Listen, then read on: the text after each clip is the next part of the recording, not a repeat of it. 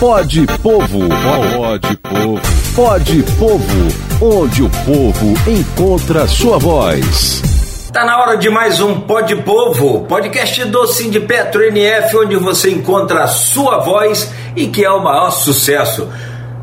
Com Teseu Bezerra no comando, hoje é dia de falar de um assunto muito bom. Porto do Açu. Porto do Açu que é tido como é de São João da Barra, cidade vizinha nossa aqui, é no Açu, né, por isso Porto do Açu, mas é tido como uma, um sinônimo de geração de desenvolvimento, de emprego, de renda, de tudo mais. Como é que é? Isso é uma meia verdade? Isso que parece que as pessoas ficam assim, olha, ah, não vi ainda os resultados, não vi ainda o impacto do Porto do Açu. Tem muita gente que não percebeu. Mas eu quero saber de você, Teseu. A chegada do Porto do Açu, essa coisa de ser esse sinônimo de desenvolvimento e geração de emprego. Seja bem-vindo, prazer, Teseu. Bom dia, Cláudio. Bom dia a todos os ouvintes do Folha FM. A gente está mais um Pode Povo aqui e, sem dúvida, o tema do Porto do Açu, ele é um tema importantíssimo, né? A gente que... E aí eu vou de, respondendo diretamente a sua pergunta, se é uma meia-verdade que ele foi de fato esse, esse grande eh, geração de emprego né, e desenvolvimento para a região, ela não é verdade porque ainda assim é muito tímido o, o, essa geração de emprego do Porto do Açu. Né? A gente é, tem aqui na região um potencial enorme de ter, por exemplo, o que tem Macaé hoje, né? É, aqui no Porto do que eu falo, reflete também para a região de Campos do Goitacazes. Macaé, a gente tem lá toda a área de armazenamento, é, de, de dutos, armazenamento de equipamentos submarinos, toda a parte de ancoragem de plataformas do Brasil inteiro fica lá em Macaé. E aqui a gente não conseguiu trazer isso ainda para Campos e para São João da Barra, né? É, não que tenha que sair de lá, mas poderia começar um movimento de ter esse tipo de investimento para estar tá gerando mais emprego, mais renda, né? E a gente também, é, inclusive, debateu bastante com o nosso professor José Luiz Viano, né? Aproveito para mandar um grande abraço é, o professor Zé Luiz ele falou no nosso congresso dos petroleiros, as petroleiras que aconteceu em julho do ano passado, é, um pouco sobre essa questão do Porto do Açu. Né? E aí um dos estudos que ele coloca, ele coloca aqui que acabou que o Porto do Açu se tornou um enclave é, com, com pouca integração na região. Né? as pesquisas mostram que essa conexão entre os territórios, é, Campos, São João da Barra e, e e toda a região, ela ainda é muito aquém do que o Porto do Açu tem a capacidade de fazer, né? Inclusive, a gente tem uma, uma, uma questão de trazer muita mão de obra de fora, não agregando aqui é, tão fortemente a nossa mão de obra aqui do, dos campistas, é, também de todo o pessoal de São João da Barra, né? E essa, essa questão do porto, ela tem um, uma questão também, né? Apesar dela ocupar 40% é, de, do território de São João da Barra, sua área do porto, é, ela não conseguiu, por exemplo, é, trazer algumas, alguns benefícios, digamos assim, algumas compensações ambientais que são previstas, inclusive legalmente falando, como a, a aí cá para nós, né? A gente tem um problema crônico lá em Atafona e, e, o, e o Porto Açu ele poderia sim estar tá, tá fazendo os investimentos, os espigões que são necessários para evitar que continue avançando o, o mar, engolindo a cidade, é, o distrito ali de Atafona e a cidade de São João da Barra com o avanço do mar. Né? Então, isso tudo é muito, é muito particular e a gente tem que ter muito cuidado com isso.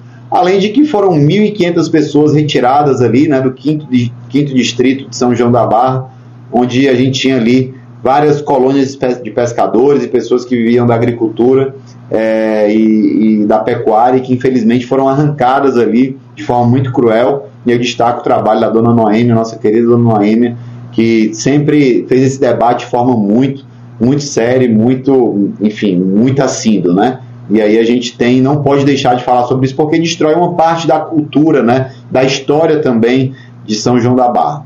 Ah, essa é uma realidade muito distante, muito longe do que as pessoas imaginam. Agora, Teseu, com relação ao 19 Congrenf que aconteceu, foram mostrados aí numa panorâmica impactos dessa indústria do petróleo e gás na região, é, também uma reversão do desinvestimento, da falta de investimento no setor e, e também da articulação dos municípios. Como é que foi? É, a gente tem uma característica também, Cláudio, é, você falando sobre isso, né, e trazendo esse link com a indústria naval, que naturalmente o Porto São João da Barra ele existe, o Porto do Açu, justamente por conta do, da indústria do petróleo, né?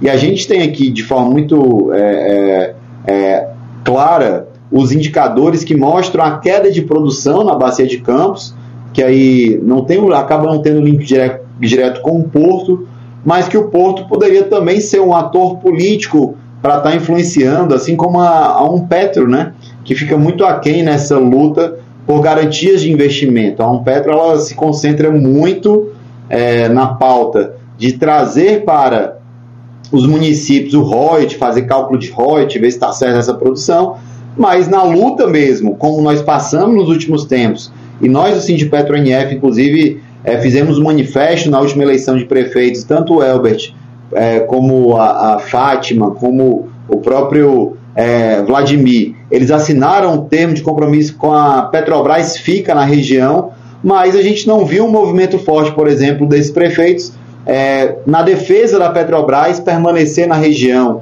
aqui. Isso foi um grito quase que isolado do Sindipetro NF e dos movimentos sociais é, pedindo e colocando os dados alarmantes em relação à queda de produção. Por exemplo, há 10 anos atrás, a Bacia de Campos representava 72% da produção nacional. Hoje é 16%. Não que 16 seja um número pequeno, a gente bate aqui quase um milhão de barris de petróleo, é muito petróleo. Mas é, poderia estar sendo muito mais, poderia estar sendo protagonista.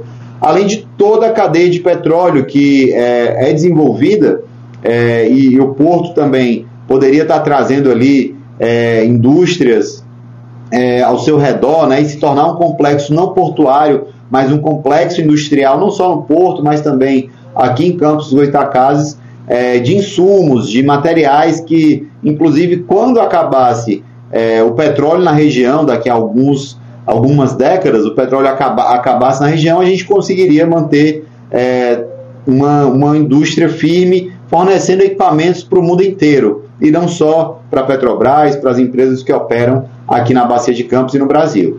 Então a gente tem sim essa deficiência, se a gente tem conhece a fundo como foi na Noruega essa experiência e a gente não vê é, os nossos políticos regionais lutarem para que esse investimento, essa geração de emprego, renda e desenvolvimento, ele seja feito aqui na nossa região. Então, o Sindipetro IEFS coloca sempre à disposição, está sempre à disposição para participar de reuniões como da Petro ou de qualquer outro fórum que seja demandado para que a gente consiga desenvolver. A gente tem estudos, tem o INEP, que é o nosso Instituto, Instituto Nacional de Petróleo, Gás e Energias Eduardo Dutra, que está sempre à disposição para a gente conseguir fazer esse embate esse debate com muita profundidade. É, meu caro, como sempre, né, pauta de muita importância, de extrema importância. Valeu por hoje. Teseu, forte abraço. Até a próxima. Te encontro aqui no Pode Povo.